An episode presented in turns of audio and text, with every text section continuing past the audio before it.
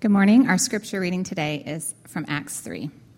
Now, Peter and John were going up to the temple at the ninth hour, the hour of prayer.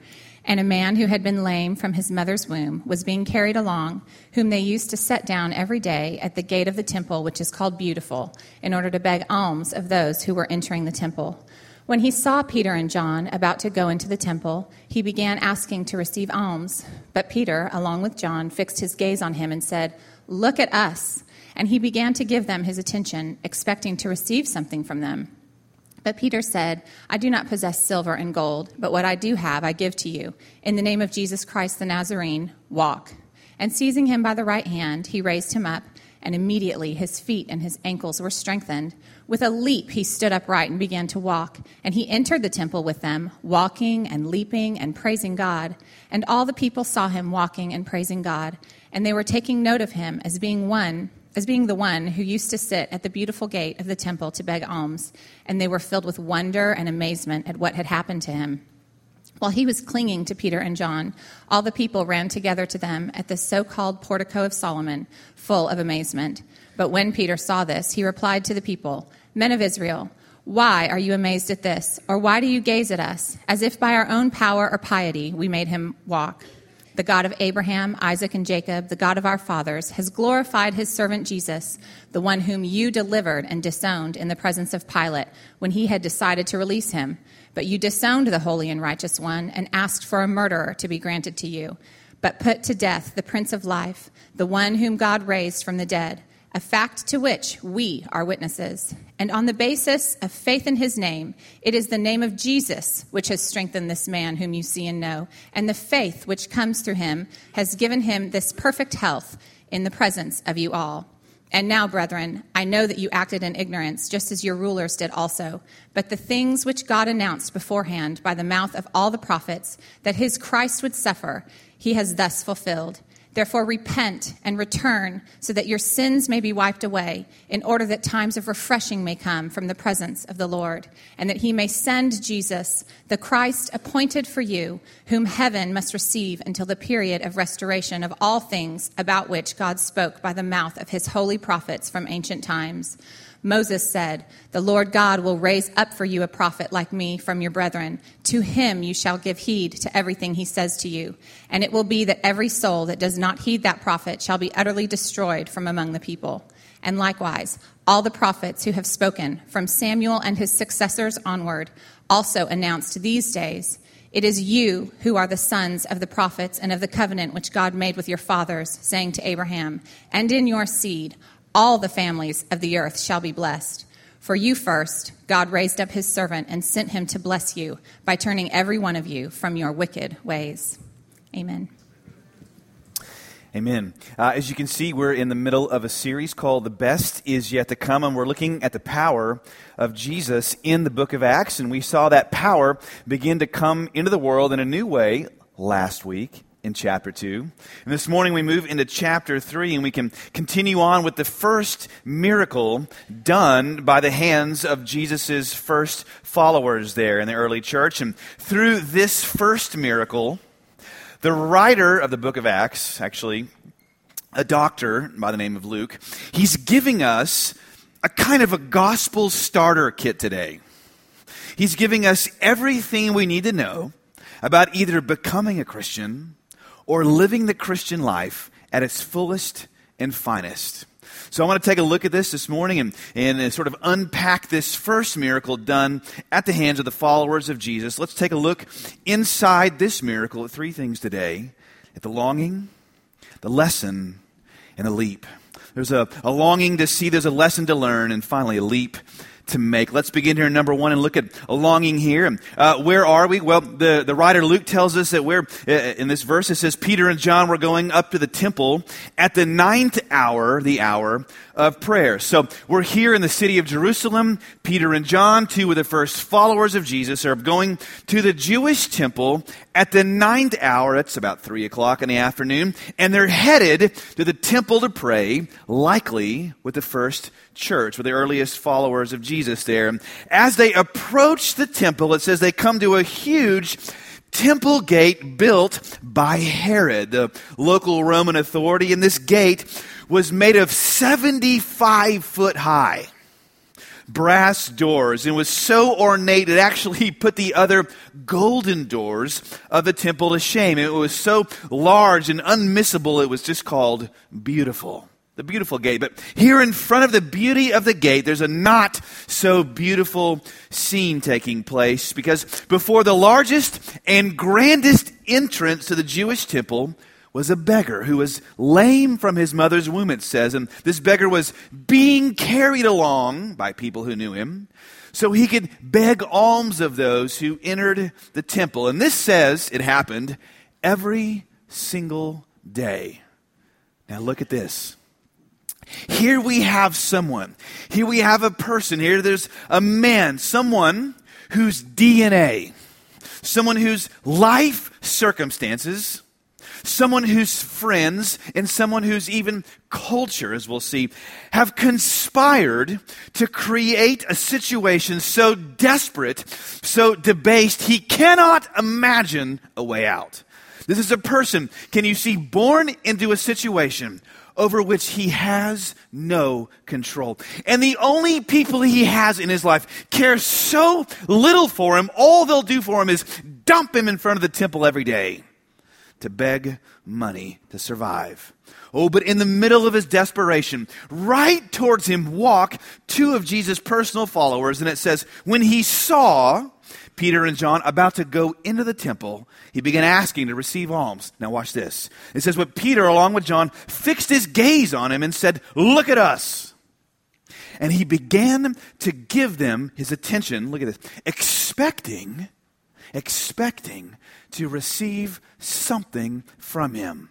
Now, I want to pause here and I want to unpack this single moment, this initial moment that's transpiring between Peter and John and this man. Because I think that what's happening in this single moment, sort of a freeze frame in time, what's happening in this moment is actually what's happening in every human being's heart and what's happening in your heart today my heart today. Because look at this man. This man, when he looks at Peter and John, he is on one level. He's asking for something tangible, right? He's needing something physical. But on a deeper level, can you see?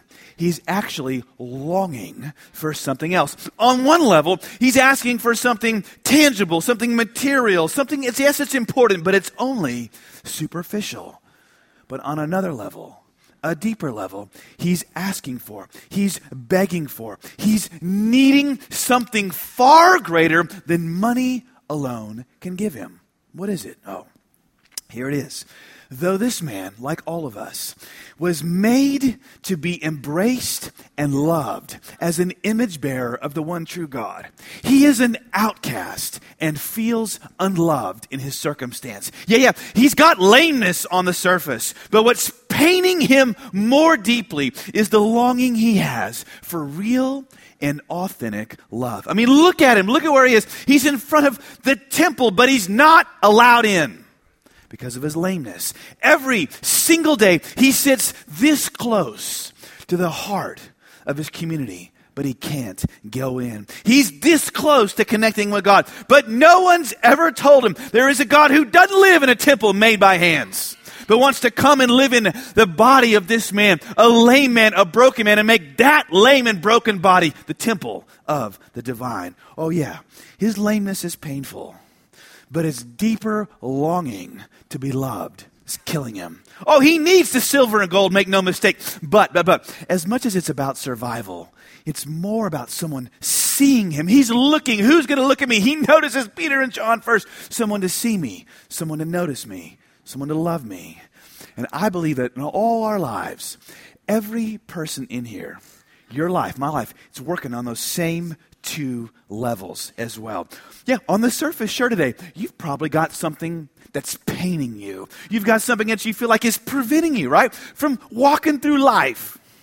Like you should. You got some kind of hurt, probably, wound, bitterness, betrayal, some, maybe some kind of lameness, right? From birth, like this man. Maybe your father wasn't there from birth, right? Your family broke up somehow. Your mother drank too much. That person who was supposed to be there to love you died or left, and there, or there's something chemical from birth, something emotional from birth. It's always been there. Left you lame, left you walking with a limp through life. Or as life went on like this man, maybe there were people who were supposed to care for you, but they, they didn't do it. They just dropped you off in front of the television every day. Or they just dropped you in your business. Or they dropped you in their marriage and they went on to take care of themselves to leave you to fend for yourself. And you've wa- been walking with a limp in that area. Oh, but hear me. Here's the real problem with the lameness. Here's the real problem with the pain that you feel. The pain, hear me, is just really a symptom you can come to treat over and over on the surface, but it distracts you from getting healing at the source. See, the pain just distracts you. It blinds you from seeing what you really need underneath that can heal you in the end. I mean, look at this beggar. Look at him. The answer to all his needs is standing right in front of him, but he can't perceive it. He can't perceive it. All he can see as Peter and John approach him are people who will either give him what he thinks he wants or they won't.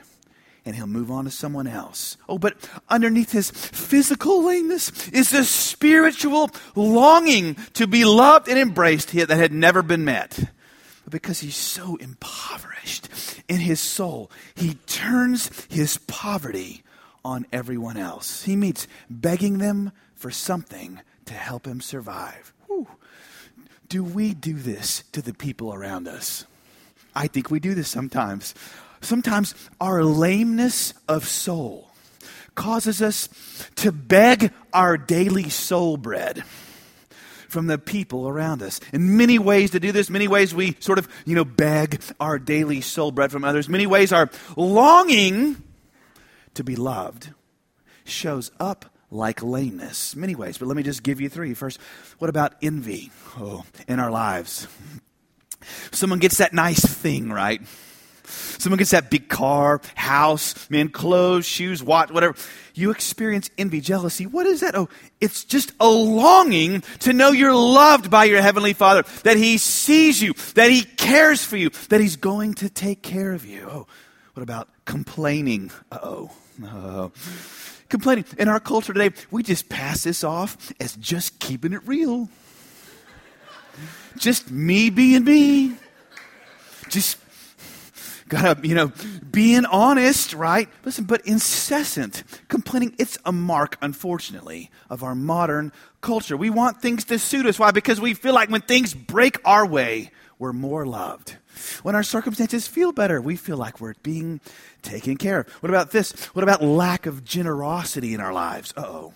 That shows up on the surface. The Bible actually calls this greed. We don't give because we don't know we're loved, and so we attach our security and our worth to having stuff.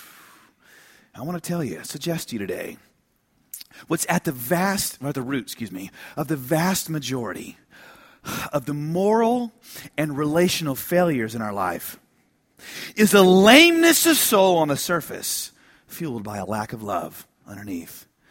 What's underneath the lameness, what looks like lameness, what looks like complaining, shows up like envy, is just a longing to be loved. The song, you may know this, just won the, the best song at the Song of the Year, the Academy Awards. The song is called City of Stars, the movie La La Land. It says this perfectly. Look at this song. It says, just, there's just one thing everybody wants there in the bars, the crowded restaurant, through the smokescreen of the crowded restaurants. It's love. Yes, all we're looking for is love from someone else. A rush, a glance, a touch, a dance, a look in somebody's eyes to light up the skies, to open the world and send it reeling, a voice that says, I'll be here and you'll be all right. Now, that's what this man was looking for underneath.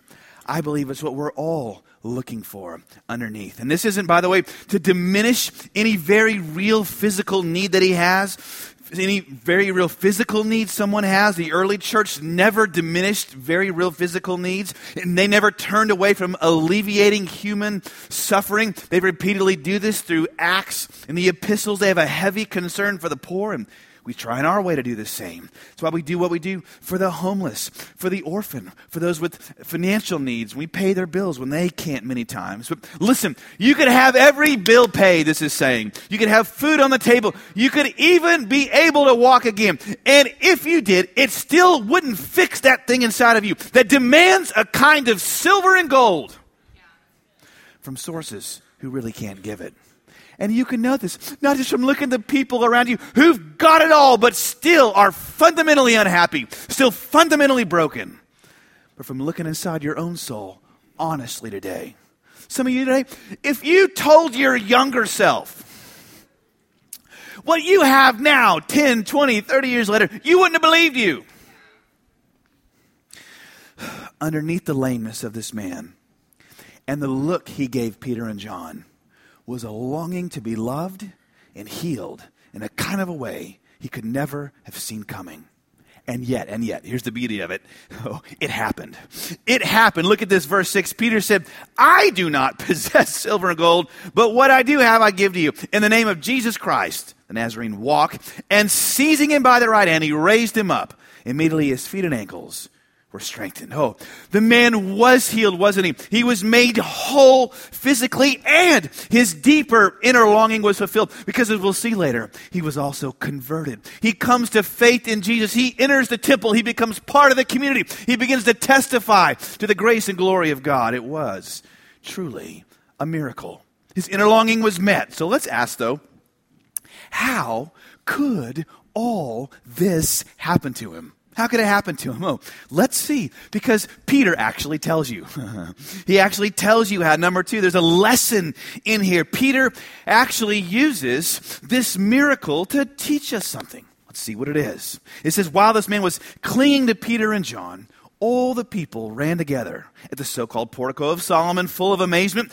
So the miracle, of course, it draws a crowd. People are going nuts. They're coming, running to see what the fuss is all about. Peter sees it and says this. He replied, Men of Israel, why are you amazed? Like, I don't know, Peter, because a man's walking. Maybe that's why we're amazed. Why do you gaze at us? Is it by our own power or piety we made him walk? And here comes Peter's second sermon. And if you're familiar at all with the old 60s band Herman's Hermits, you know this is second verse, same as the first. All right, that was for your boomers there. All right. Peter's second sermon is the same as the first, and it's the same as the third sermon he gets to later. And as a matter of fact, this sermon is really representational, almost a carbon copy of every sermon you get in the New Testament. What is Peter doing? What's he teaching here? Peter, speaking to people who are familiar with the Hebrew Scriptures, the Old Testament, he begins to show them how what they had read for centuries, how what they had longed for all their lives, was really Jesus all along. See, in this short little passage, Peter works in four different seemingly disconnected references to Jesus from stuff written hundreds and thousands of years before this. And he continues what he did back in chapter 2, which is to make the case that the Hebrew scriptures are all about Jesus. First, he quotes Moses, right? From Deuteronomy 18, we read this, where Moses says, God's going to raise up one day a prophet for you like me, but he's not going to be like me. He's going to be so great that you'll have to give your whole life and whole allegiance to him. He's going to be a prophet, but more than just a prophet. Then Peter moves on from Moses, the first section of the Bible. And then he says to Samuel, which picks up where Moses left, leaves off. And all the way to the end, he says, Samuel and all the folks after him also talked about these days. Well, why Samuel? Well, Samuel's book is all about someone named David, right? And David was who? Israel's greatest king. See, Peter's saying all that, that king stuff you Jews are looking for, Israelites, people of the world, all that, you know, return of the king stuff you're longing for. The king will make all things new. That's who Jesus is. And then Peter says, it's not just Samuel, it's all the prophets, they're all really about Jesus. And then to drive the point home, Peter goes back to the cornerstone of the Jewish faith, a man named Abraham. And he says, Oh, you guys remember when God made that covenant? He swore that promise to Abraham that through Abraham's seed, offspring, family, he'd bless the whole world. He says, that's Jesus. He says Jesus is what Abraham longed for. Jesus is the true and better Isaac, the better son of promise, though Abraham never saw him. And then he uses the word servant at the end right out of the book of Isaiah. What's Peter doing? Oh, he's doing what all the New Testament writers do. He's showing you they read, they read the Bible Christocentrically. They read every section, every idea, concept, passage with Christ as the center and purpose of it. Peter does it repeatedly. Oh, but then Paul does it too, right? If you know your epistles, Paul says, yeah, there was an Adam, right? There was a first Adam, but that Adam failed. He couldn't obey God perfectly. But there was someone like Adam, and that he was the first of a new kind of species, right? Jesus is the first resurrected person. Oh, but Jesus is greater than Adam because what Adam couldn't do in a garden, Jesus did. It's astonishing. Go read Hebrews. First chapter. First chapter. Five Psalms that he quotes. Deuteronomy, Samuel, Chronicles, it says it's all about Jesus. And then in Hebrews, in this quirky place, he pulls up this shadowy figure named Melchizedek. The guy with a cameo appearance back in Genesis.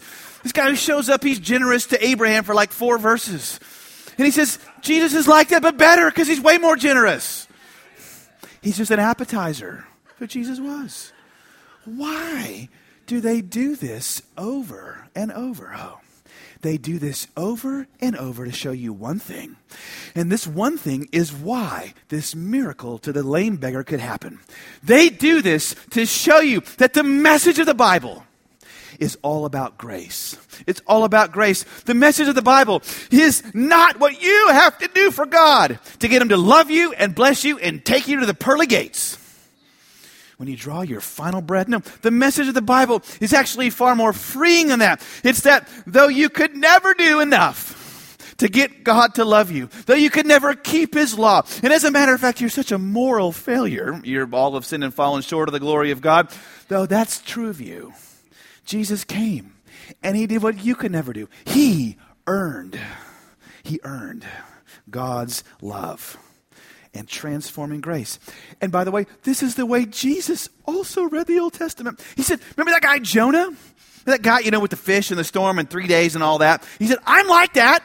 I'm going to actually go into a greater storm, storm of God's wrath and judgment. I'm going to go into the grave for three days. I'm like Jonah, he says, but he said, I'm greater than Jonah because I'm going to rise physically again. He said, You know that guy Solomon? They said, Yes, remember Solomon, you know, built the temple. Lots of proverbs about the guy and stuff. Jesus says, I'm greater than him.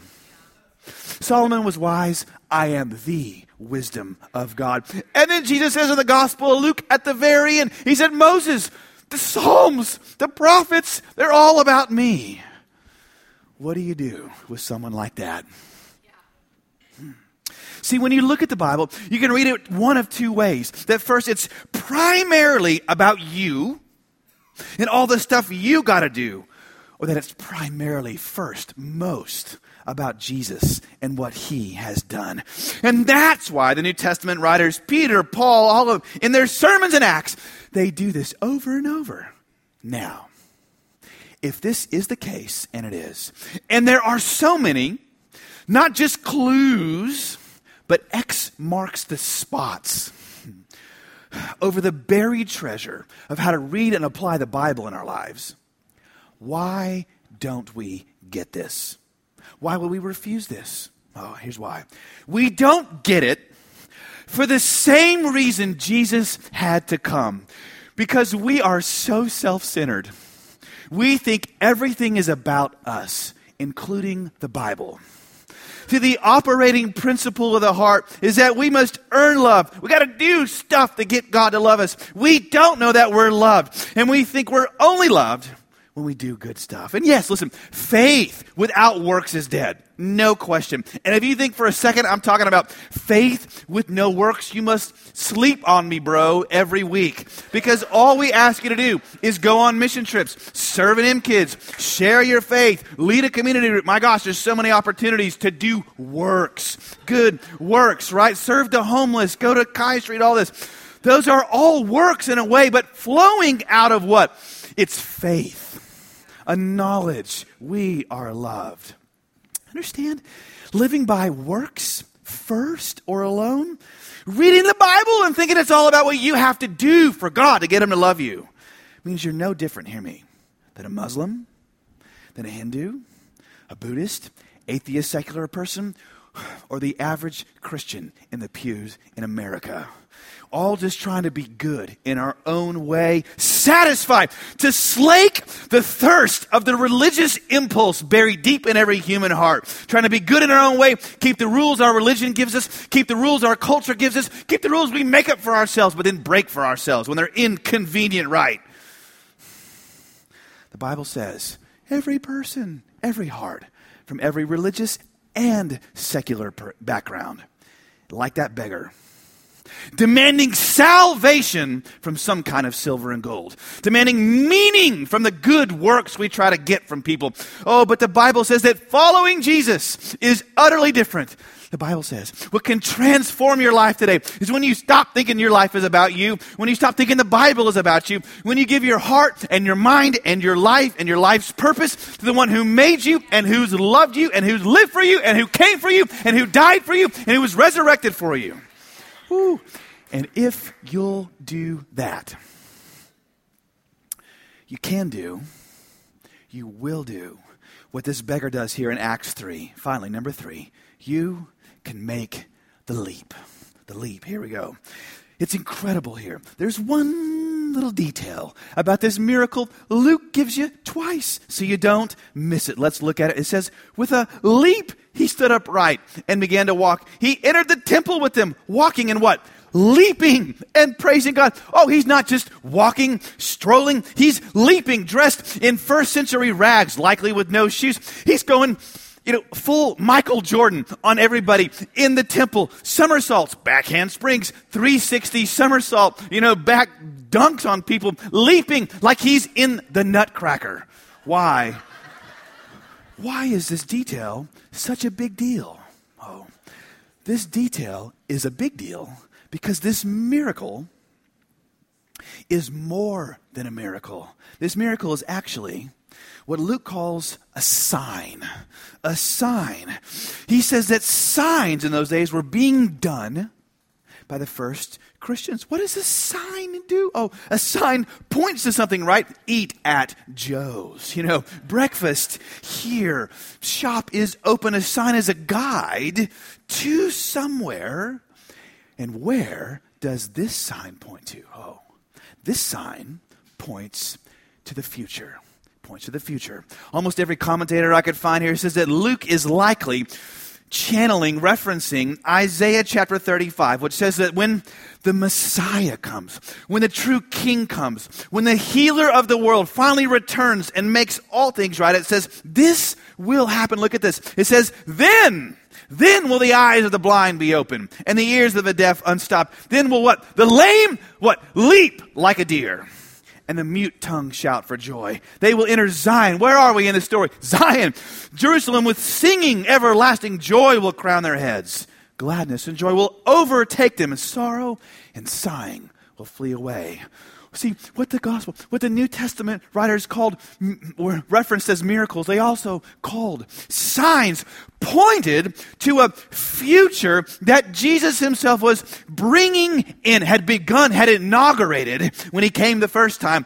And what thrilled the hearts of these first Christians was seeing, being an eyewitness of the resurrection, because they knew when they saw Jesus rise from the dead, what no one could ever do. They knew that the shot clock was ticking down on death that evil was put on blast, on notice. They knew that, hey, Peter says, hey, listen, you all killed Jesus, yes, but God brought him back to life, and the resurrection is so powerful that faith in that name healed this man. They knew Jesus had begun something in the world. And that one day Jesus, as Peter says in this sermon, he says one day Jesus will return and restore all things. The restoration, he says, of all things will happen. And this one little miracle of one little restoration of one man's body is a sign that points to the future restoration that will happen to all things one day. See, the leap in the temple is a sign which points to the resurrection, which points to the restoration. And if you know this, friend, what kind of life can you live right now? Hmm. woman by the name of Joni Eareckson Tada. She's a Christian writer, and she was a young woman when she experienced a debilitating diving accident and became a quadriplegic. She's lived the remainder of her life in a wheelchair. And she's a Christian, and at her church service, every week in her wheelchair, she experienced the pangs of disappointment. At a certain point in the service, every week, her, her pastor priest would call people to kneel. And she says it broke her heart because she couldn't, because of her physical condition. This began to weigh on her so much she began to cry every week in church. But she says then one day when she was reading about the resurrection, she says this hit her. She said, quote, I suddenly realized that when I get to the wedding feast of the Lamb, the first thing I'll be able to do on my resurrected legs is to drop down on grateful, glorified knees and kneel quietly before the feet of Jesus. And then I'm going to get on my feet and I'm going to dance. Can you imagine the hope the resurrection gives someone who is spinal cord injured like me? Can you imagine this hope gives to someone who is manic depressive? No religion, no other philosophy promises us new bodies, not just new minds and hearts. Only in the gospel of Jesus Christ do people like me find such enormous hope to live. And friends, I don't know why some don't physically leap right now. Why some people aren't healed right now. I believe God's timing is inscrutable, it's unknowable. I mean, after all, look at this man. Jesus himself likely walked past this lame beggar many times. Where was he? At the temple. Where did Jesus go in Matthew 21? To the temple where he what? Healed the blind and who? The lame. Jesus was healing the blind, healing the lame, but this man didn't get healed for whatever reason. But we can see now, in retrospect, there was a reason. God's timing was perfect in his life all along. He wasn't healed then, but he is now. And even if you have something you're not healed of in this lifetime, if your faith, your trust are in Jesus as your Savior, King, Restorer, you'll be healed then, you'll see then, you'll hear then, you'll leap then. And if you know this, let me tell you, you can also leap now today. We can put down the complaining now. We can put down the envy now. We can put down, let go of the greed and the worry and the fear and the bitterness and the wounds having to defend endlessly our reputations. Why? Because what it means to be a Christian is to have the Holy Spirit of God come into your life. And the New Testament calls this, guess what? Oh, it calls it a deposit. A deposit. A deposit. Money you got in the bank. Uh, of, he's Paul says a guarantee of what's to come. What? The restoration of all things. To be a Christian means you live your life in this present moment off the interest flowing backwards from the future into your life today. That's what it means. We have the Holy Spirit guaranteeing what's to come, the restoration of all things. You can leap now on the inside because your deepest longings can, will be fulfilled. That's what the miracle means. That's why all you good Methodists in here will know this. Isaac Watts, the great hymn writer, the words of the first hymn, Methodist hymn book. He says, Hear him, ye deaf! Oh, his praise, ye dumb! Your loosened tongues employ. Ye blind, behold your Savior come! And leap, ye lame, for joy. Church, can we leap today? Leave lameness behind. Let's go to Him now in prayer and ask for that touch of His grace coming and flowing into our lives and hearts. Lord, we come to you now. In Jesus' name.